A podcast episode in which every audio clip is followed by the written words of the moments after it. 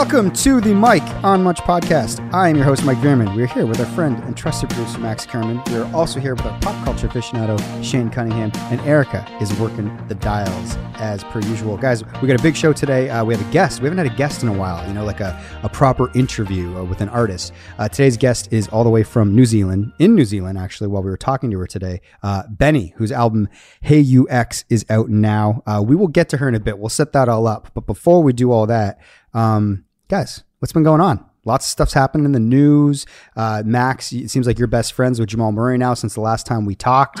Uh, Shaney, I, I never get to see you. I only ever see you when we pod these days. So it's like we, you know, we used to talk all the time, back to back in the office. It's strange. And I, I see you lots on this family tree too. I, I love watching the promos come up. So it's like I'm keeping tabs on you that way.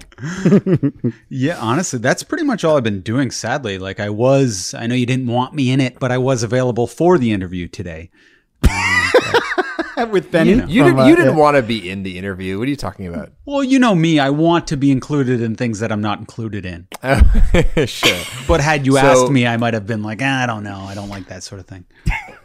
I'm very busy. I'm, I'm a little busy. No, I get it. You've always been like that. Uh, It was a good chat, though. Um, Maybe we'll we'll save that for the setup of the interview. yeah. What yeah. was I feel like something weird happened during the interview. Did it was it No. odd at all or no, No, it was No? lovely. No, she, Okay. she was very cool. Yeah, yeah. just I mean, we, we can just talk about it right now, and not to so we don't have to like have this big build up to this thing where we eventually go. So she's 20 and from New Zealand and very chill. and it was 9 a.m. when we talked to her. Big And, accent? Uh, big accent. Oh, yeah. uh, Mike, I had one. Uh, no, it wasn't a gotcha question, but it was a. how, how would you describe this kind of question? I was kind of playing a trick on her. Did you Oh, like that moment? Hmm. Well, Max pulled a switcheroo, which actually I caught, pulled, that's what I meant to say. Switcheroo. Switcheroo. he pulled a switcheroo joke on on Benee, which our listeners see. I feel like, but this is in our past episodes when we do this setup, then we get into the interview, and then they get to listen to it. What we're going to do is set hmm. this whole thing up, and then we're going to talk about our lives, and then Benee's going to be in the. So how about I'm I'm call, making an executive decision right now, Max. I know you're the producer, but we're going to set up Benee after we're done talking because we I want to hear about Jamal Murray. I want to hear about anything that hmm. Shane has to say. Uh, Can I I'm guess actually- the prank though before we get to the prank? What the prank was? Prank is it? Prank is too strong a word. It's not like you. but for Max, it was probably a very big prank. You know. Yeah, yeah. You can you can guess it. I'll, I'll park that. I'll make it in my notes here, and I'll, I'll circle back to you. Or do you want to guess it right now? I want to guess it right now. Go for it. Let's What do it. was it? You're hijacking Mike's. No, no. But then we'll go back and we'll come back to it. But was the prank that you pretended you were Mike from Mike on Mike? No, no, no, no. Oh. Mike was on the call with me. Yeah. Oh, I know, but you, And I don't they don't know would- who you are. Maybe they. Uh, okay. Anyway, hmm. good tease for the story about um, it later. Hey, I got really inspired by your 500 push-ups a day, and I tried to do like over my 100. I got to maybe like 140, and I was like, I'm not doing it. It sucks. So But, that's as but far as I more got. the goal. Make the goal. How many can you do in a row? Because that's when you can really get in high numbers. Hmm, because if you can do Yeah, can make hundred in a 30. row, thirty. That's your hmm. record. Hmm. I would think you were stronger. I don't know it's my record. Well, I haven't tried to go for a record. I usually just do it in increments of 20, and then I'm like, okay, I'm taking a break. But okay, I'll give it a go. Push I'll, I'll yourself. check in next week on the pod. Okay, You'll I'll get do that. you'll get better results. Shane, you actually came up last night. I was on a Zoom with our mutual friend and friend of the podcast and host of Heist, uh, Matt Unsworth, and he had listened to the pod where you said you do 100 push-ups now a day, and uh, people were blown away on this Zoom that that's how you're living, how you're just basically like a workout machine these days. Well, I'm I'm doing more than hundred a day. I can do hundred in a row, but and I wouldn't say I'm a workout machine. That's really I'm doing that, and then I'm going for a run. And you can do hundred push-ups. Like you know, if you if you set that as a goal, hundred push push-ups you can do in like a minute and ten seconds. So it isn't a lot of uh, big time commitment, but it becomes very easy after you keep setting the bar higher and higher. Start with 10, next week do 11, 12, etc. You're really on like a motivational tip right now. Is are you kind of like uh, maybe transitioning? Start with Family Tree and then really kind of like inspire people, get them to to take care of themselves. I don't know. I, I find I do listen to a lot of that stuff, like Gary Vee and other people like that. There's a guy Wes Watson. He went to prison for like he went to prison for ten years, and and all he did was work out in prison, and now he's a motivational speaker. But he's just like, "Fuck you! You can fucking do it!" And it really motivates me. I like being like you're at. just kind of glossing over. Like, what did he go to jail for? Murder? No, uh, it was it was a, it, it was a drug offense. Yeah.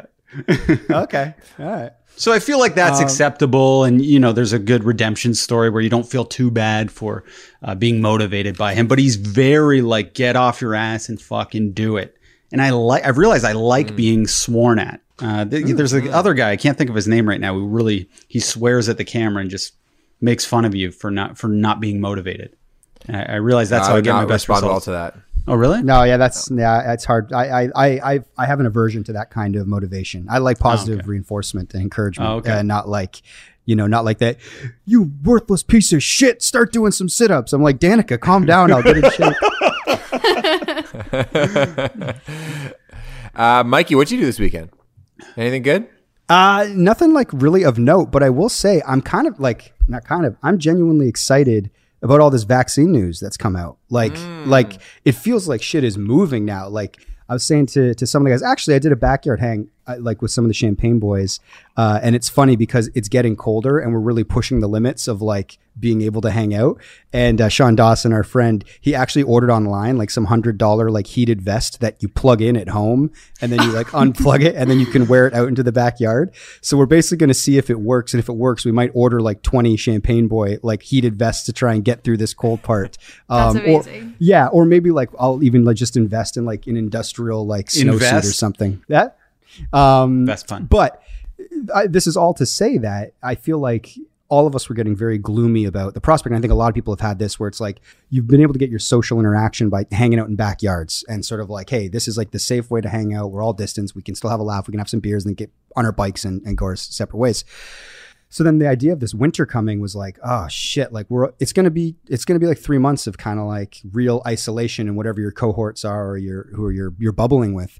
Um, but then this news came out where like these two vaccines have this like super high efficiency rate, and you're like, okay, these months don't seem like yeah, they're gonna be tough. But it's like I was likening it to, analogous to like a car ride where it's like, oh, it's four hours to get to Ottawa, right? And it's like I don't want to be in a car for four hours, but you know you have a destination.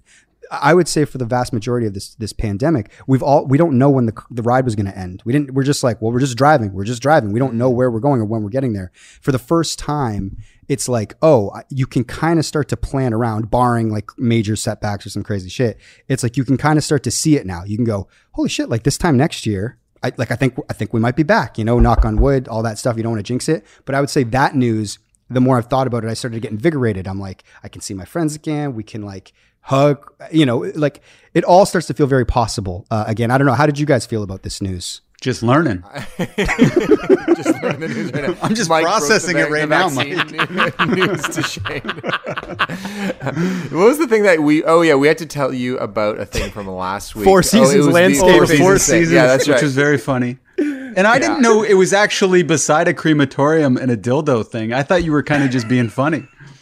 It was actually No, it true. was. It was like truth was stranger than fiction. Well, Shane, this is also true as well. So there's two Moderna and Pfizer. They have these two vaccines, 90 and 94 5% success rate if you get vaccinated. If you're the 94% success rate one, that's going to be hard to, uh, like, or the 90% one, it's going to be hard to compete with the 94% successful vaccine, right? Because I would want that extra 4%. Do you know anybody who wouldn't get the vaccine? Because it feels like all of our friends are like, sweet, like I want to be first in line. Obviously, you got to take care of the old people and the healthcare workers and stuff. But do you know anybody? You don't have to name names, but anybody who's like, nope, not doing it. I'm a little hesitant, not because I don't believe in vaccination, but because I'm it's so new. I'm, I'm scared they might have got the the mix wrong, and then sure it's 94 percent uh, percent correct for the first two weeks, but then what if people stop dropping like flies or start dropping like flies? You're, you're, you're saying like you don't want to be in the first wave. You'll you'll let the first wave of soldiers storm the beach, see what happens, and then you'll come rolling off the ship like much later. Yeah, unless I'm a total pariah if I don't get it. But I'll see like, oh, is it is anyone else kind of scared like me and that kind of wants to test the waters? But if it's like, no, you get it or you're a weirdo anti-vaxer, then I'll You then I'll also, more than anyone in our friend group, anyone that I know, any of my close friends, have taken to this life uh, much Mm-hmm. more than other people who are sort of itching to get out. You're kind of like, I'm good to keep doing this. I mean, you asked the question the other day. Was it on the pod about the million dollars? How Oh, much yeah. money would it take? Would for I to keep, it going this? for money? Uh, yeah, I I would for money. Uh, Erica, will you Sorry, take the? it- Uh, it cut would you take the bit. vaccine? Um, I'm sort of of the same mindset as Shane, where I would let maybe like a wave or two of people. That's kind of how I've handled the reopening phases and stuff. Like when restaurants first reopened and patios, I was like, something horrible is going to happen. Like there's going to be outbreaks every single day from a new patio. So I waited a few weeks on that and then things seemed okay. So I, then I went to a few and like, yeah, I think I might wait. I don't know if I would be first in line, but I'm very excited that it seems like they might be like by yeah, by this time next year we might all be vaccinated and be not scared of this thing anymore and just, you know, going out and not like drinking hand sanitizer pretty much and just yeah, being a little bit more normal than than what we have been. What about you, Mike?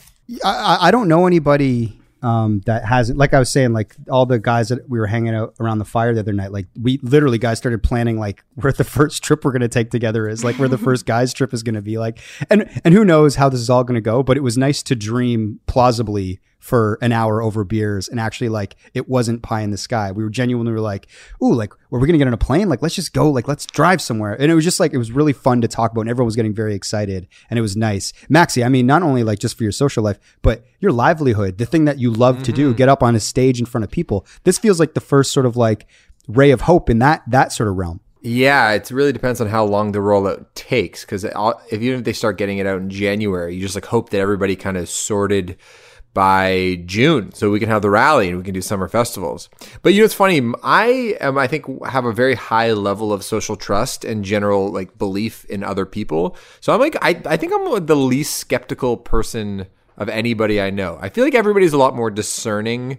You know, it's like, oh, what if they fuck it up? Or you hear some people go, oh, the government are liars, or you never trust a drug company, or you think, oh, you really, you're going to do that? You're an idiot. And I'm always like, yeah, of course I trust them. They know a lot more than me. But um, uh, yeah, because I feel like Shane, you're a little bit more like, ah, I don't know, I don't know. You shouldn't, uh, you know, what are, what are like, their motives? What's their I feel agenda? like you're skeptical of people who are playing it safe, like too safe. You're like, yeah. You know what I mean? the freeze is the best. I don't know if he's still talking. We'll yeah. pick up on his mic, but we might want to make a promo of this, just because. Sorry, the- Alec, can you shut? Can you shut the baby monitor off? Thanks. Sorry, the uh, baby monitor baby starts, sometimes baby starts moonwalking. They don't get it on film. um, uh, your face froze in a very uh, funny position. Oh, I bet I could hear the laughter. Yeah, the audio wasn't frozen. Uh, but sorry, the the what was the question? I'm skeptical. You feel like I'm. Oh yeah, it just feels like you're a little bit more skeptical than most. I feel like you're actually one of the most skeptical skeptical people. Like, and it was hard for you to come around to even accept that COVID was a thing. That's my view. Me? Yes, you. What are you talking about? Well, I, I, was blindly optimistic that it would get sorted out. I was just like, nah, they'll figure it out. I'm okay. always like, you know, yeah. I think there was. I think, I think in the. I think when this first started happening, we could probably someone could go back and listen to the episodes. But I think Max, what your thing was, because I think you were wishful thinking because you knew you had the mm-hmm. rally coming up. it's like as like this the tsunami was coming you you you weren't quite mentally prepared to like get into panic mode with the rest of the world because you're like no no no it's no. gonna be fine because again you just wanted to get up on a stage in front of you know twenty thousand people and do your thing. Yeah, that's my disposition always. Yeah, it's gonna be fun. But yeah, yeah. Actually, Max, I wanted to ask you about uh, Jamal Murray. I feel like it's been all over social media. Yeah, so in the past, uh, the band has been lucky enough to get swag, and um, sometimes um, you know, if, if, if I get an iPhone and I get hooked up with a new iPhone, I'll, I'll, I'll kind of give away the older version. I, I, think I gave one to, to Mikey V. Um, and, uh, yeah, we've just been like very lucky uh, in the past with like getting sweet stuff. And, um, sometimes, uh, my, my roommates get to use it. Uh, or friends get the older versions, and it's it's like a fun sort of hand me down situation. Um, but anyway, so we got the PS5s. And I was thinking, actually, I got a text immediately from Sean Dawson because Sean heard that Mike D got a PS5 and he said, Yo, what are you doing with your PS5? Um, so, but I told Sean, I said, uh, actually, I'm already uh, promised it to my sister because my sister has four kids and they like to play video games. I don't even know what they play, but I was like, I'm gonna give it to them. So I texted my sister. I'm like, hey, I got this PS5. Don't really know much about it, but like apparently it's it's all the rage. So I was. She's like, oh great, this will be a Christmas gift You're the best uncle ever. Thank you so much. It's something the kids can do all together. This is amazing. So then I was hanging out with Lex, the 11 year old, and I said to him, I was like, Lex, you ever play PlayStation? He, and, he, and he's sort of like a little bit of a spacey kind of kid. And he's like, nah, not really. You know, we play Xbox and whatever. He, he just didn't seem that interested in PlayStation at all. So then I was talking to Manager Ash, and I was like, you know, honestly, I don't know if his siblings play PlayStation. Lex would be the one that would care about this, and he doesn't seem to give one shit about it. So I'm just going to hold on to this thing and uh, see if something else kind of comes up. So if we can think of somebody who's like a little bit more deserving uh, of this PlayStation. Because and by the way, I then found out that it's it's like these things are going for like over two thousand dollars. You can't like get everybody. They're like- you can't like- get them. They're like the Tickle Me Elmo for adult men. Exactly. so then, um, That's a very modern reference, by the way, of a hot item. No, those things were very uh, scarce. yeah. So then, oh, so then on Friday, actually, it was Friday. Um, my new buddy Jamal Murray, we follow each other on Instagram. I don't know if you heard that on the last episode.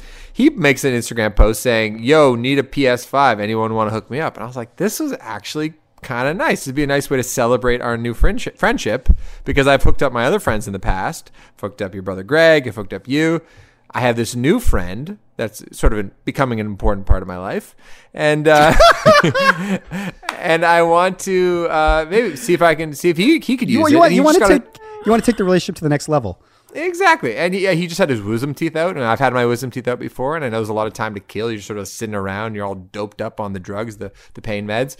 Um, so I just DM him. I'm like, "Yo, I got you," and he's and then he just said, "Dead ass," and I never heard that terminology before. What does that mean? He's Uh, like no, so but I- shocked he's dead. Like you can't believe it. No, I think it's like, are you Like dead dead, serious? ass serious? Yeah, I think it's dead Oh. serious. Let's let's let's look that up right now. Dead ass uh, meaning. Okay, here we go. On it says, um, I can't say some of these words, but um, when a new yeah, I dead ass need some new Tims. Yeah, yeah. Mm, so he just means we're really serious about something. Okay. And I was like, yeah, here it is. I took a photo of it, and I was like, he's like, yo, did you get extra? Do you, what's the story? And I was like, no, I, you know, you seem like you could use it more. He's like, that's amazing. So he's, so I was like, okay, how are we gonna get it to him? Because he lives in KW. I texted Erica. I was like, maybe Erica's gonna be coming in Toronto.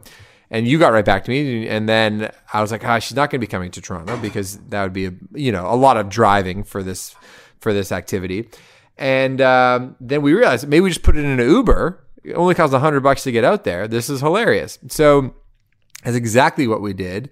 Uh, Jamal was there to receive it at his house. He was very excited. I made a cute little TikTok uh, about me putting it in an Uber, which I thought was kind of fun. Did you And edit that next, like- TikTok? of course I did. Do, you think I paid a professional? It was such a ratchet looking TikTok. Yeah. Okay. Yeah. Did you think it was sense. Yeah. It was mildly confusing. It was a little confusing to follow. You've been getting really good at TikTok, I- though. Your editing's like, it's really improving. I think.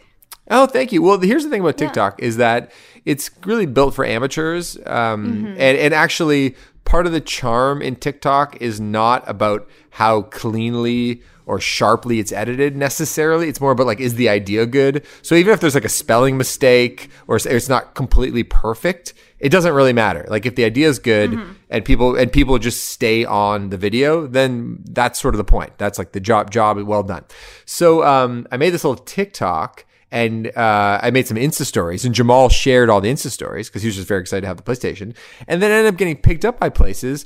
TSN picked it up, um, Narcity picked it up, uh, and then um, Bleacher Report picked it up. And they basically they're all these aggregators are just ripping my TikTok that I like made in the car in 15 minutes.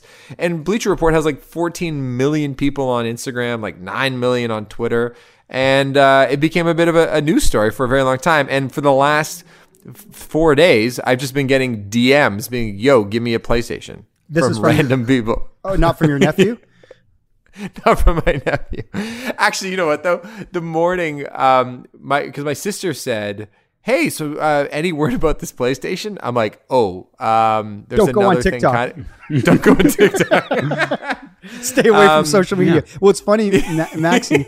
I was with uh, I was with Sean Dawson and Mike D from your band, and DZ was going on about how he got this PlayStation. And he's like a super gamer, so he was like very very happy. And all those guys play video games too. I'm not. I don't play video games, but they were all very very excited. Uh, And then Sean said that he literally was trying to get yours off you, but that you were giving it to your nephew. And everyone was like, ah, you know, you can't really like, you can't fault the guy. That's a really nice thing to do. And then literally two days later, I see this shit on, on Instagram. And me and Danica were like dying laughing. Uh, but it's you, you've now explained that you know that maybe your nephew wasn't that into the video games in the first place. Yeah, and Sean called me Judas, by the way. Uh, and, betraying and, and, and, and by the way, Greg was irate. Greg was so unhappy with me. He's like, "You have to give this to a fucking millionaire. Fuck you, bro." Yeah. So your, your brother was not happy with me. Oh my god. But I was like, so I was like, Greg, like, you know, if, if we get invited to a basketball game, if Jamal, like, you know, hooks us up with courtside seats and you're my guest, you'll be thanking me because that'll be a cool thing to do. So just like, come on, man. Uh, give me a Yeah, break. but but trust but then- trust me a little bit. But then you're gonna have another Veerman that's pissed off at you if you do that. Yeah, that's right. You can't win. You cannot win. You can't. You know, I, I, am the guy that. But but to- Erica, you did say after this all came out, you did text me and you're like, I would have driven to Toronto. That would have if this is what you needed me for, I would have done it. Yeah, I would have. It, it was a very vague text. You were just like, "Oh, will you be in Toronto?" And I don't know if you noticed, but Toronto's like COVID numbers are pretty fucked up lately. So I'm kind of avoiding Toronto at all costs, and I just wasn't planning. And then I had a busy day Saturday, so I was like, "Ah, I'm actually not." And then I was like, "Why? What's up?" And and manager Ash was like, "Save it for the pod." And I was like, Yeah. oh, now I'm intrigued. Like, what could this have been? Like, like I don't know, maybe production help on something, or I don't know, something Arkells related. I assumed, whatever. And then yeah, the next morning I woke up and I saw this all on Instagram unfolding, and I was like, Max, I would have, I would totally driven to Toronto for this. Just a quick Yeah, would pull over, throw the PS5 in the back, hit back on the Gardiner, and yeah, I totally would have done that. But you would have gotten the video good. too, Erica. Instead of that Uber driver, it would have been you on Bleacher Report, like as they threw Totally. the, the Oh, oh, I didn't think of that part. Oh, Yeah. would have been good. yeah, Because you could have been featured in the story, like, hey, my friend Erica, she she's from KW, she's offering to do this. And well, I could have met been all- Jamal even. Yeah. yeah. Fuck. tough That's one. okay. Hey. Tough one. There'll be other opportunities. Max, did you like on the last episode we talked about how you got everybody on that set's phone number, but you didn't get Jamal's mm-hmm. number. Do you now have Jamal's phone number? I do. We're text buddies now. So wow. there you go. There you go. How'd you get his number? what a happy ending. Well, I well in the DMs, I was like, just text me here. It'll be simpler. And I was like, oh, and then he did. And there you go. How is texting easier than using social media app? What's more simple than that? Because I don't text, I don't have notifications set up on my DMs. That's why. Ah, okay. And I wanted Yeah. to make sure that it was all being dealt with in uh, in real time. I didn't want to Good answer. let one of them slip through the cracks. Yeah, there you go. Do you wait for him to initiate a text? Or will you just be like checking Um, in randomly? Good question. We'll see. We'll see. Um, It'd be funny If- if, if- like in your in your texting with them, like you're now trying to seem hit, so you're just like you're like, yo, Dead dead, ass? ass. what's up? he's what, like, what? good? yeah, no cap. That system's awesome. Uh, okay. Well, anyway, That's that was awesome though, man. It, it, All's was- it well was that, fun. Uh, ends well, and he seems like a cool guy. Like uh, I, I, it seemed like he was genuinely excited to have this this system that nobody can seem to get. Yeah, yeah, it was good. It was, uh, yeah, and I showed you guys some some teaser clips from the the PC thing, which we don't want to give away, but it feels like uh, there's real chemistry with us on on screen a little bit. What'd you say? We have seen some preview. Shady. Yeah, well, what can, we- can we talk about it? You're dominating those PC ads, though. Those ads you're doing. Do other people talk in them though? Like I know you sent us the ones where you're dominating. Is there ones where Yeah. other people get the, the pass the ball? No. Yeah. No, I just I sent you the good ones. Is all. You know. Okay. Good stuff. All right, let's get to Benee. Let's get to Benee. All right. Uh, so, like we alluded to off the top, and did like almost like more of a, an intense tease than it, it maybe needs. But uh, Max and I today uh, talked to Benee. Like I said, she was in uh, Auckland, New Zealand. Uh, you'll hear this on the interview. There is video of it, so maybe we'll put some clips up. Uh, but we haven't done one of these in a while, Max, where we kind of sat down and spoke to an artist. We've certainly never done one on like Zoom, where it's like an interview. Like, like you know, we've had people on, like sort of like joining the pod, like Haley Alsacer. We've had Meg McPeak on. Um, you know, a- a- but that was more. That was less like there was kind of an interview in the conversation, but it was far more of like a hang, like when we did like the you know the Jay Onright thing. This felt like more of an old school. We're going to sit down and talk about this person's sort of you know creative process, maybe their journey to this point. Um, but yeah, Maxie, how did you feel? It was 9 a.m. for her. It was three in the afternoon for us. Yeah, she was really chill, and I mean that in a, in a complimentary way. Like even though she's 20 years old, she seemed to have just like a lot of natural confidence about herself. You, do you know what I mean? Like, and it wasn't like she wasn't happy uh, to be here. Like I think she was like enjoying the conversation, but it really felt like she had that like very casual New Zealand charm. And as she said, it was she's on island time. She's that's just the way she is. So I, I I found that to be very very cool. What was the prank, Max? I'm very excited for D- this. d- Set up your switcheroo, Okay. Maxie. No. It Okay, so this is what guard. happened. Because uh, she's from New Zealand. She's a pop star. She's 20 years old.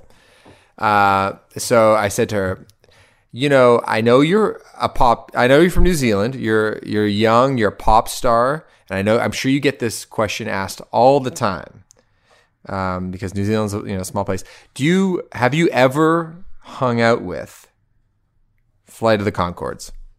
Because does that mean anything to you? Did you get the do you get the switcheroo? Because because people would have thought I was going to say Lorde because Lorde is from Oh, New Zealand. I She was probably my, gets ge- the my Lorde first thing. guess was going to be Flight of the Conchords. I actually was thinking Wow. Wow. Well, the funny thing is, I was going to ask that off off the top if they knew Flight of the Conchords. Actually, I didn't know Lorde was from New Zealand. I Okay, so Shaney, Shaney, Shaney, uh, there was a huge controversy involving Four Seasons Landscaping. There are two viable vaccines, and uh, Lorde is from New Zealand, quite famously, actually. Yeah. So if if I didn't know there was a switcheroo coming, I would have said, "Oh, Flight of the Conchords." That that was going to be my thing. They're that's why you're the pop in my culture opinion, they're way bigger than Lorde. Than Lorde, Yeah, you're nuts. No, Well, they're like a pretty few- like ten years ago, she was big. She was big ten years ago, but they were they're but still they're popping now. now. Yeah, Well, yeah. well, maybe because uh, he's on Moana. He he plays the crab. the Jermaine. um, It's the best song in Moana. Erica, do you uh, have you listened to Benee at all? I listened to her uh, yesterday. Yeah, actually, yeah. And I But like you know the the song, song, with Grimes.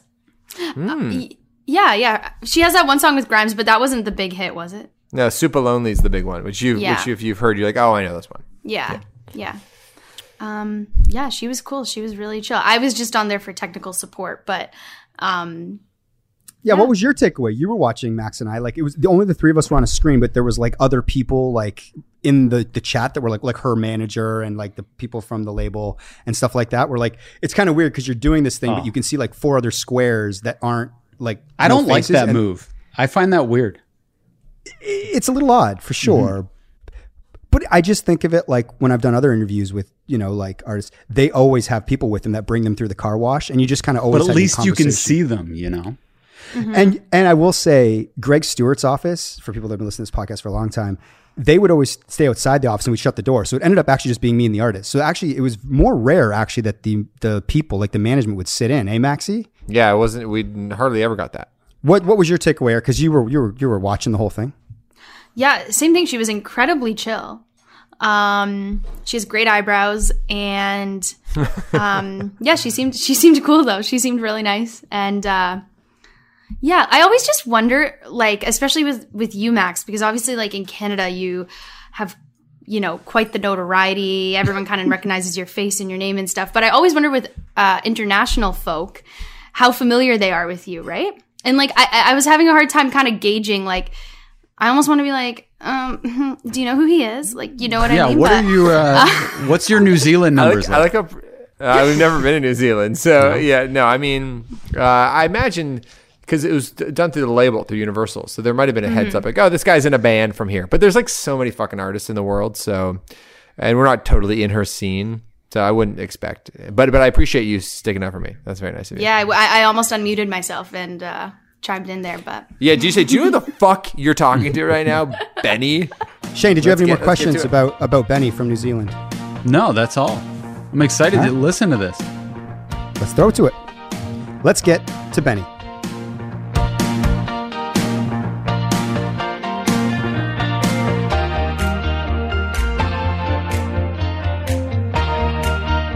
First of all, where are you in the world right now? Where are you exactly? I'm in Auckland, New Zealand. Oh, very nice. What time is it Yeah. there? It's 9:05 a.m. Oh, good wow. morning. Good morning. Yeah, what time is it for you guys? Just past three, Three. o'clock in the afternoon. Yeah. So Oh, look at that. What is your morning routine, by the way? Are you had you had your coffee yet? I haven't had my coffee yet. Um, I wake up, I take my dog outside to go to toilet and mm-hmm. feed her, and then I feed my cat, and then I usually make toast and a chai latte, hmm. but but I'm still yet to do that this morning. Chai latte. You make that at home by yourself? You have like a fancy oh, machine? It's a sachet, What is that? like a sachet of like powder. Oh, okay. Oh, I see. I Put it in see. the cup. Sometimes I make a coffee, but it's like it's a bit more effort, you know. It takes Sure. longer. Not always worth it. with the uh, way things are right now, have you have you been in Auckland sort of nonstop, or have you managed to sort of go around a little bit and do some traveling? Um, well, you, I just did a New Zealand tour, Yeah. um, so that was the most traveling I've done all year. Uh, apart from that, no, I've pretty much been in the same place. What do the shows look like over there in New Zealand? Because that is a foreign concept. I'm in a band in Canada, and like the rest Yeah. of the world, we we can't uh, we can't do anything. So, but I know New Zealand is sort of ahead of the curve. Uh, what, what is it? Are they like normal shows, or what are the restrictions like? Yeah. Now there aren't really any restrictions. Um, I mean, we've actually just had like a couple of cases, so um, we're back to like wearing masks, but um, shows are still just like normal. You can so we have like QR codes, which you're like technically meant to sign in with, but a lot of people don't. Interesting. We're very jealous. so one of the things I wanted to start with was this performance on uh, Stephen Colbert, uh, Yeah. which was it was incredible. Um, Thank and you.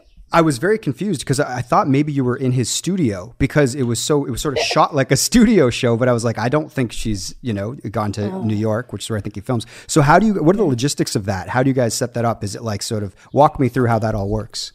Um, like the crazy thing about being able to do it from home is that we have like all the creative direction and everything, which is quite cool. Um, and we actually got to film it um, at an arena in Auckland. Um, Oh, yeah, so because like not no one else is using it either, so it's like you know everyone's kind of just like willing to let you use their space, and we just set up how we would usually play a live show and um, just performed a live show basically to a crew. I, you know, you did a performance on Fallon uh, earlier in the year, and that was, I think, at a time when a lot of the late night performances were almost like music videos. Like it felt more like a music video than it did a late night performance. And then lately, though, it feels like it's gone back to the more traditional look. Uh, was that what was what was the the thought behind your Fallon performance and the artistic direction for that? Yeah. Um, well, I worked with this woman called Charlotte, um, who I've made I've made music videos with before. Um, and she's like, I don't know, she's just super like artsy, got a very good eye. And I mean, I guess when I was kind of talking to her about what we wanted, um, we we first wanted to find a really cool location, and we found this place called Roundhead, which is actually another studio, um, in Auckland, but it's got like all these weird like cool like quirky rooms and stuff. And I don't know. I mean, I guess we kind of we still did it a one take like performance, but then we kind of like took um took different takes of shots so that we could make it look really nice. You know. Traditionally, um, when you're doing like a big sort of popular show like Colbert or Fallon, you know, there'd be this excitement about going to the studio and sort of like having these seminal experiences as an artist. Do you still feel like, do you still get the excitement even though you're doing these sort of alternative, sort of unique performances that you then send off to another place instead of going and physically being there? Yeah. I mean, I think there's like maybe a little bit of me who's like, damn it, like I didn't get to meet, didn't get to meet them. But um, I think I think like when it gets posted by them is when I'm like, oh my god, that's crazy. Because I also watch like a lot of YouTube, and when I see like the film thing up and everything, I'm like, oh my goodness, that is wild. Watch so many of his videos. Yeah, so then it feels real because you see him Yeah. introduce the clip and then it, it becomes, you get that, that sort of feeling that you want out of these sort of exciting things. Yeah. Um, we wanted to go back to the beginning a bit because you know we'd read that your parents were cool with you dropping out of uni once you decided music was going to be the thing. Uh, what did they do for a living, and, and sort of like what was uh, the music like around your house growing up?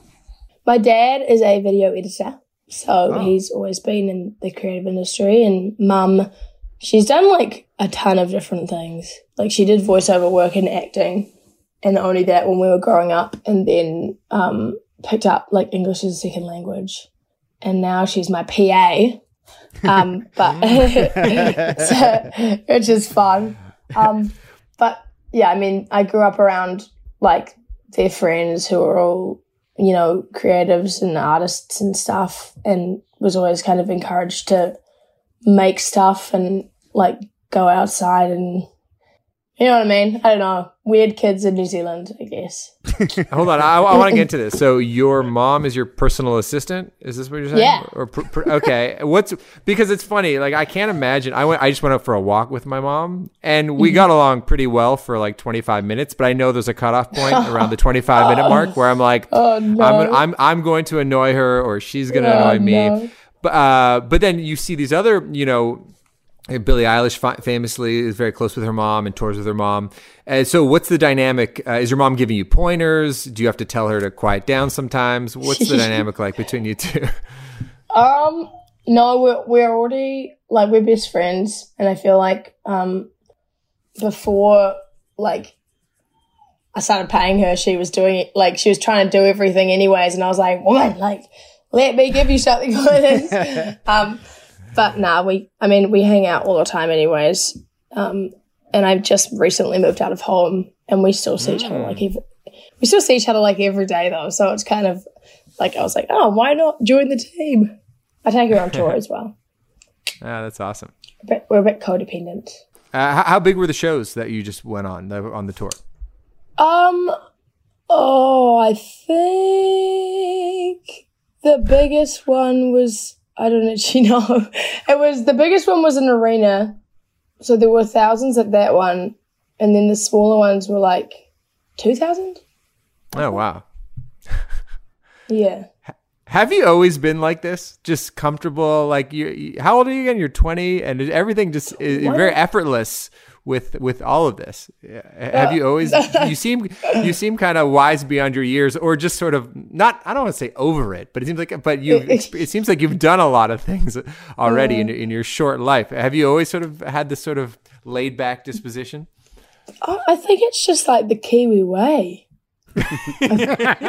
Honestly, like sometimes, sometimes I'm a little bit more like ah, I feel like most of the time it's you know we're living on island time over here. It's kind of like we're just chilling. Do you have anxieties? Are there things that make you perturbed or that you get nervous about, or or Yeah. you, you, there are like what would what Oh, Give would it to us. Let's Yeah, get into tell it. us. I want to know about chill. that. I seem chill, but I'm actually like an anxious ball of bloody stress. like, um, I have a terrible problem with sleeping. Like, Hmm. I don't get, I don't get very much sleep because I think that like there's going to be someone outside, and I'm going to go to sleep, okay. and they're going to. I've written a couple of songs about it. Um, I can't go like anywhere by myself because Ah. I'm too.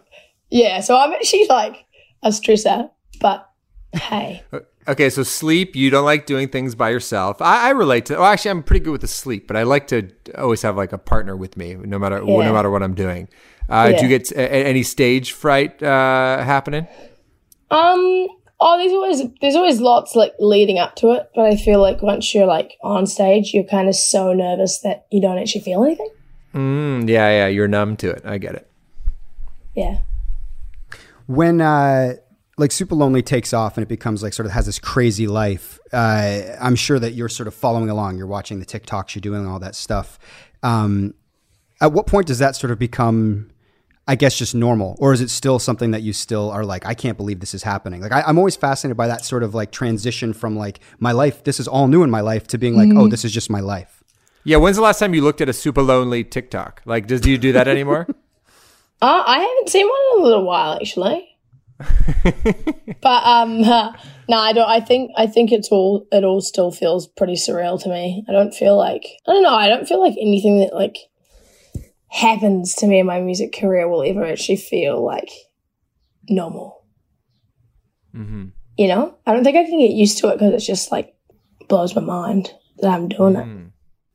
Um, well, talking a bit about the record and sort of like you have collaborations, uh, what were sort of the most memorable experiences? Or even like songwriting, which is fascinating. You know, the best stuff that comes out of that. Uh, you know, if there was one sort of moment or or experience that you could sort of pinpoint, what would you say sort of defines the record? Oh my goodness.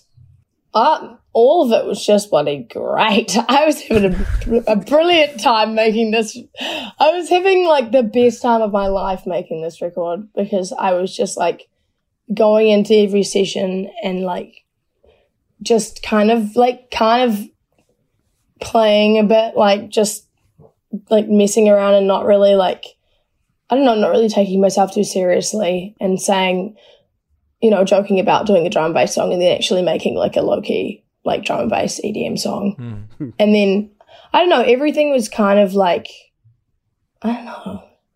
Yeah, I think I didn't take it too seriously. And I think that that led to me just being more experimental.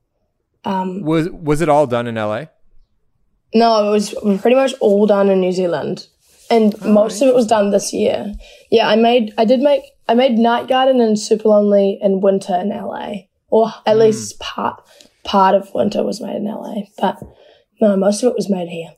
Well, on that point, because I've done, you know, sort of like the the rounds of songwriting sessions in LA, and sometimes they're great, and you like, oh, this is amazing. I just met this person, and we have a connection, and we came up with something cool. And then there's other times that you're like, oh, that was kind of a waste of time, or it just didn't fit. Uh, what was the hit rate for you? Like, were you like learning a lot every day? Were you thinking, oh, this is kind of soul crushing? What, what was your kind of impression of that? Um, I think, well, I, cause I had broken up with my boyfriend like four days before leaving to LA. So I wasn't really like in the mood, um, to be, to be talking to anyone. Cause normally, like when that kind of stuff happens, I will literally go and be sad in my room for like a month or whatever and not want to talk to anyone except for my friends and my family. But I mean, I don't know. It was, it was weird for me, to be honest. Like the first, the first couple of sessions, where I made a song of mine called Blue and, so- and Supalonely. I was working with, I had my producer and I had, I was working with this woman called Jenna Andrews, who's a friend of mine. She's And Canadian. was I just looked that up. Right? I Yeah, think she's she is. Yeah, and she's What- I don't she's know great. her. We, we you normally know every Canadian. Uh, No, no you should. where they are in the you world. should meet her because she's really, really cool, and she's like. Actually, I mean, I don't know. Chris, yeah. We know her manager now. Chris Smith is, I think, her manager. Uh, or There you go. discover her. Anyway, yeah, go ahead. Sorry, There we go. I cut you No, off. that's right. um, yeah, but I mean, I feel like like getting into the sessions with her was really nice because I could just like, you know, comfortably like talk to her about everything, and she wasn't like there trying to do everything for me. You know, she kind of understood that I write my lyrics to my songs, and she respected that, and that's how we, you know, ended up collaborating in a nice kind of way. Um, some sessions I did. There were some other sessions that I liked. I loved working with Kenny Beats, um, Jonah, who made Winter, with Josh was also really cool. But I mean, yeah, I did have sessions where I was like, oh my gosh, this person is trying to write this song for me, and I hate it. Like, I did, but I didn't really know what to do because I was kind of like, this is really awkward. Like, they they're obviously used to working with artists who who want them to do this, and I didn't. I was kind of also not in the place to be like, stop, you know. That's interesting. I guess in general, would you like because of like maybe where you're at your career, maybe just personality wise, do you find that normally you would be assertive and sort of say like, I'm not feeling this, but then it's kind of this weird power dynamic because you're sort of on their turf in LA, you know, you're kind of feeling like, where, where's my place? Do you think eh, sort of normally you would be the personality type to sort of interject and just be like, nah, this is how I want it? Yeah, definitely. At least, like, I've made pretty much all of my music with this one guy, Josh.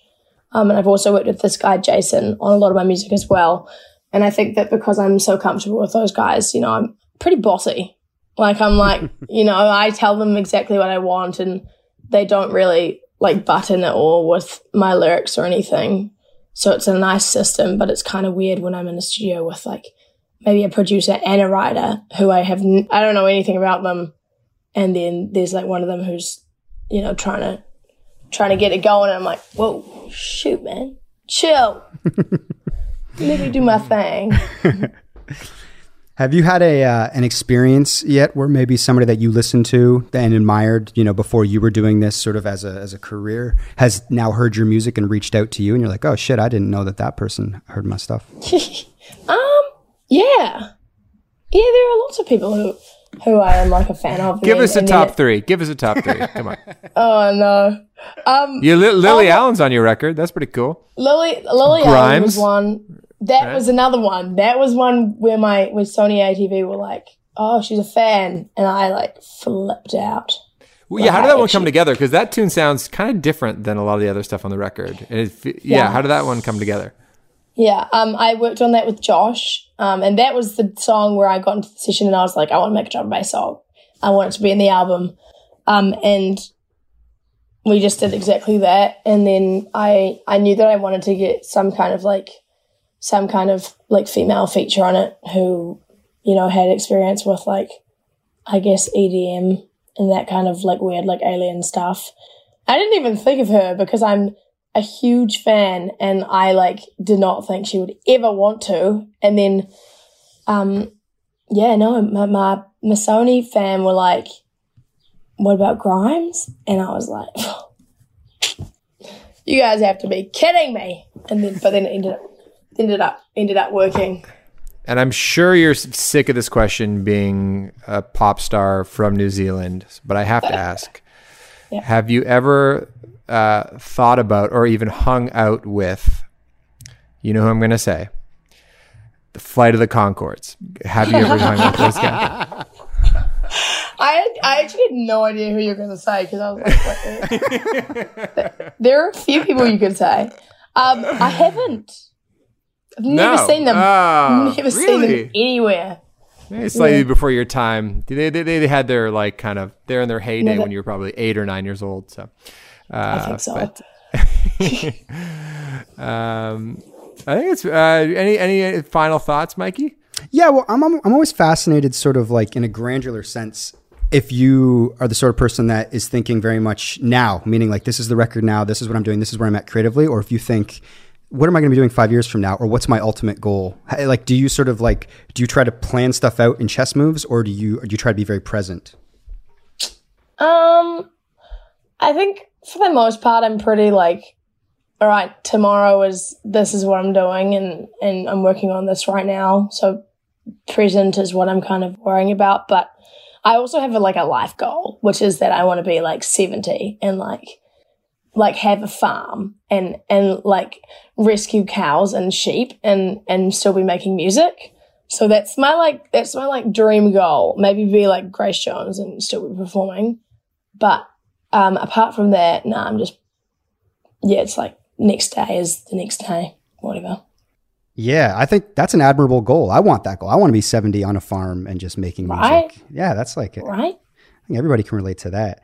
Uh, Maxie, you were fascinated about the prime minister. You, you, you were Oh, yeah. you It, we uh, have this impression of her, you know, outside New Zealand. Uh, we're, we're all like, this person seems like the most like poised, smart, you know, ideal kind of leader. We have a pretty good guy up here in Canada, uh, equally handsome in his own way, I'd, I'd say. um, but uh, what, what do the locals uh, think of her? Um, they love her. Okay, oh, good. All right, She's you go. well, she won. She just she's just been re- reelected, but she's. I mean, no, she's. No, she's great. Um, everyone loves her. Yeah, she's become like an sort of an international star uh, throughout this whole She pandemic. has, eh? Yeah, yeah. Jacinda Ardern. Yeah, I didn't know how like popular she was over there until I like went over last year to do work, and everyone was like, "Oh my gosh, you've got Jacinda." I was like, "Yeah, Jacinda. we do." Jacinda. What is, what is the first thing people ask you when they find out you're from New Zealand? And this can be going back to before you were sort of, you know, making music. Um, I don't know. Are you from where? where I don't know what they asked me. Or they probably asked me something about the Lord of the Rings. Right, right, Mm. right. Yeah, yeah. Is Marmite? Is that a New Zealand thing or? An Yeah, we've got Australian thing? Marmite. Got Marmite. No, we've Okay. we have Marmite. They have Vegemite. Vegemite's not very good. Mm, okay. Okay. Marmite for life. Yeah. Well, thank you so much. This is so nice to talk to you, and love listening to the record and everything Thank that you're you. doing. Thank you very much. Thank you so All right. much. All the best. in the. Later. Thanks, guys. See you later.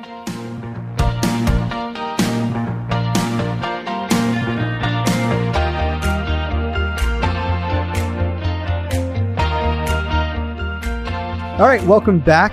Thank you so much to uh, to Benee for giving us some time to, today, and uh, yeah, it was nice. yeah, to do that interview joke again. played much better uh, on air than it than it was when you were told it. no, I'm kidding. I obviously it's For our listeners. seconds since you told me. yeah, Max still has, or Shane still hasn't seen the interview. We literally just, yeah.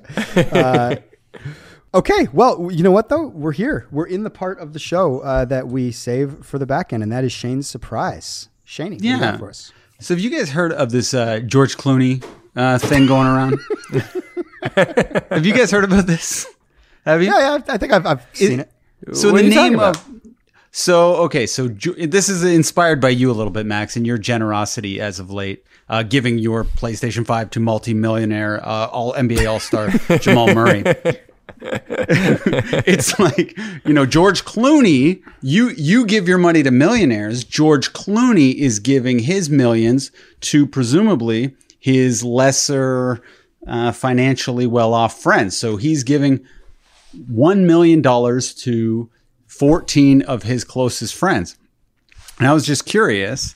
Uh, one, what do you guys think of that? Two, do you think Brad Pitt's in on the mix there, or if it's just his lower income friends? And three, what is the most generous gift that you've ever been given, or thing you've done for someone else? So there's a lot here going on. This back section, a lot of pressure on me. Okay, first let's talk about uh, what we think of George doing this.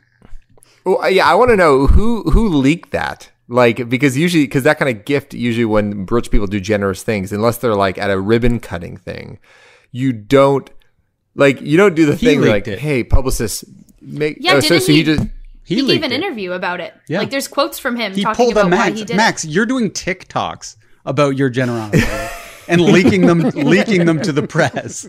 I'm air quoting right now. no, but Uh, I mean, obviously, I'm at a different sure level. interested. um, no, but I'm saying that like, did he just bring that up in an interview? Because that's a weird thing for someone to be like, "Hey, by the way, so George, what have you been up to lately?" It's like, "Well, I give a million dollars to 14 of my friends." Like, how does that come up? Like, how does Well, the interviewer know up- to bring this up? He was like, these these people have helped me in my life. He's like, so many people have helped me in my life. So I was thinking, what could I do to help them? How about a million bucks? Okay, but here's the thing. So I thought about this. Like, no, I do not think Brad Pitt, although he's probably one of George's close friends, it would seem, uh, did get he didn't get a million dollars. But when you think about people like George Clooney, George Clooney led like you know he's led. I mean, he's been famous for a very long time, but there's probably friends of his. Like, let's say that Max goes like super, gets supernova famous. You know what I mean? Like supernova famous. You and I are still going to have regular jobs, but we'll be close friends of his. So, like, imagine that Clooney has pals like that. Uh, you know what I mean? That are like that have families. Maybe they do professional jobs. You know, they make money, but they don't make a million dollars. So George giving those people a million, like, say one of his friends is like, I don't know, that he grew up with as a dentist. You know, that guy getting a million dollars is a huge, huge thing. And I, I, because I, was like, who is getting this money? You know what I mean? Like, and I, that's all I can think is it must be people that aren't like George Clooney wealthy, but they're just sort of like regular people that are his, his pals that, you know, maybe make, you know, whatever they make a year. Does that make sense? I wonder what his net worth is. Do we have anyone fact checking or could pull that up? George Clooney Let me net look it worth? up. All right, Erica, get on that. I think let's guess because I think it's. Yeah. A, I think he's made some crazy good investments. Like I think I'm saying remember reading something about 350. this. Uh, Casamigos. I think he, he's in the tequila brand. Yeah, Casamigos. I'll go He- he's 200, owner 200 there. million. He's worth 200 million. That's my guess. Shane says 350. Max. Erica I'm I'm gonna just say guessing- a one, crazy one, face. 100. I'm doing 100. Um, well, what like what kind of sources do we believe on these things? Because filmdaily.co says 500 million. wow, half a billion. And it's and it's quoting Forbes. It says based on Forbes report from Okay, 2019 Forbes, we can trust. Has an estimated 500 million dollars. wow. That's pretty good. Now 14 seems a little low for your best friends. I gotta say. Yeah. say. That's a funny one though, because I'm sure he's been picking up the bill and paying for vacations like for Yeah. forever. Um, Well, that's yeah, what I would it's- do. Like I, I've said Yeah. this before. Like if I won like fifty million in the lottery, there would be like sort of like this inclination to hand out money, and and ultimately, I know I would. Like I can't say no to like you know anything, but you take care of people. You think we you would ask for money?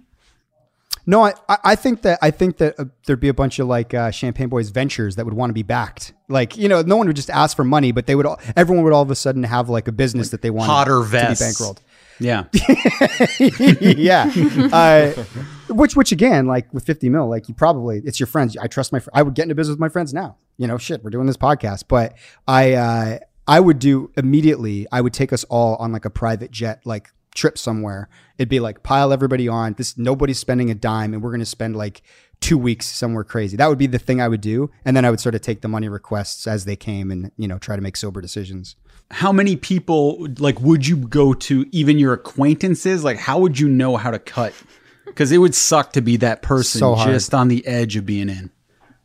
It's hard. It is hard because we do have like like I got work friends that I'm close with. I got like champagne boys I'm close with. I got like other high school friends.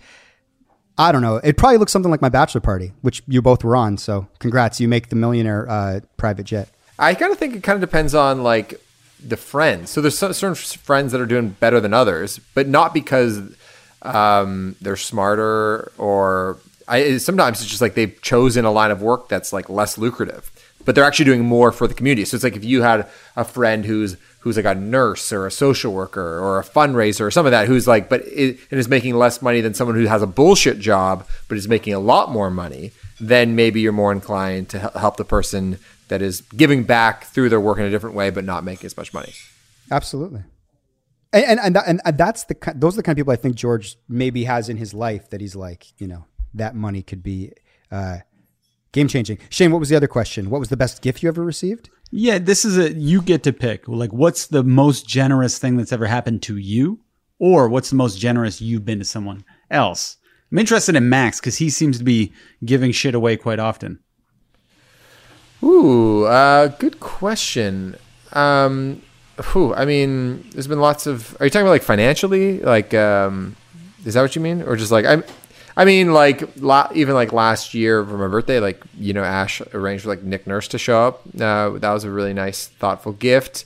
Um, but I'd say one thing that kind of sticks out to me so, uh, for listeners of the pod, I did that uh, story read about Peter Rosenthal and his uh, his career as a social justice lawyer in one of his cases, and and I love Peter. And Peter's a very generous guy, uh, and he made a good living being a U- University of Toronto professor, but no, by no means was like loaded, and he has like a big family that he's very generous with.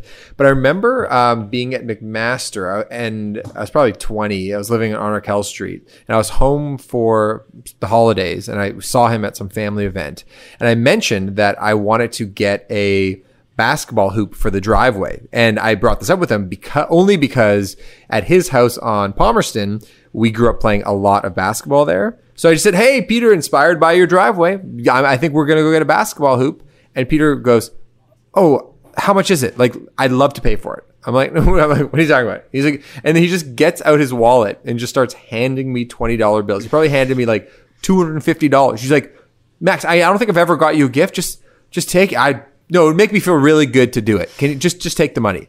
And, and, and when you're 20 years old and someone just hands you $250 for this thing that's kind of frivolous, but still kind of meaningful because it's like sports and it's a, a good memory from our childhood. I was thinking, I was like, that is the most like spontaneous gesture ever. And Peter would never in a million years think that I'd be telling this story publicly. He didn't do it for any other reason that he loves me and that he wanted to do something nice. And he's not the kind of guy to like send me a gift on my birthday, but like we're in this moment together and he knows I'm a broke 20 year old college student. So I think that kind of thing is, is pretty special. So I think it's my favorite, most generous gift that I've ever received. Uh, Shane, what about you? Uh, I took a friend to the keg for their 40th birthday. No, Which- but it, which like I didn't really know it was uh, when their birthday was, and they uh, when like we were talking, and they were like, "Oh, it's my birthday today," and um, uh, I took them to the keg, and the you know it came to like 350 bucks the bill. Who, who is the friend? Do, do we know this person? His name was Khan. But he might probably really appreciate it though. That, that the spontaneous generosity is, is pretty cool. Yeah, I know it doesn't seem huge because it's the keg, but that's a hundred dollar more than that Rosenthal doled out for the basketball hoop. It's true. Very true. Uh, Erica, what's the most generous gift you've ever uh, received or given? Um. mm, well, I feel like sentimental gifts sometimes are a little bit more like I. Um, like my grandma one time gave me a necklace, which was very generous of hers. Um, because I mean, she has three other granddaughters she could have picked, but she picked me to have that necklace, so that was really nice. Yeah. Um, and it's real gold, so like I don't want to brag, but like I have like some real gold, so um, yeah, yeah, probably that. Mikey, what about you? The most generous gift I've ever received is easily the championship ring that my brother got from MLSE, the a good one. Raptors championship ring, one. which was like worth a lot. And you know, he worked for the company, he earned it. It says Veerman, but he he literally they gave it to him that day, and he came over to my apartment and, and gifted that to me, which was that's easily the most generous one uh, that that I've I've ever received. And sadly, I think maybe one of the best gifts I've ever gotten is the facsimile cheapo version of the ring that uh, Greg gave to you. You gave to me. That really the, right. the freebie ring. I got I got the, the, the free, free replica. and you Yeah, twenty dollar value, but it really it meant a lot to me. Well, I honestly, you know what? It was actually a pod listener, and I'm sorry for not like remembering your name right now. You'll probably please DM us if you're listening to this. I think they DM'd either me or the Mike on Much Instagram, but they said like after listening to the story with my brother, or maybe they saw my post and they said, "Hey, now that your brother's giving you this, does that mean Shane gets the the one from opening night?" And oh. that was the thing that that got my brain, and I went, "Oh my god!" I'm like, "That is such a great idea." I think I just like LOL'd, and then like uh, what it was like maybe like it was Christmas like a month later, and then I, I gifted it to you that that that, that hmm. during a pod. Much like yeah. the ring, it that tarnishes it a little bit. Like it's tarnished a little bit now. Yeah. No, no. I'm Sorry, kidding. I just sorry, wanted sorry. the ring is tarnished a little bit. I was, trying to, I was trying to work that joke out the entire time. No, it still means a lot. To me. Yeah, yeah.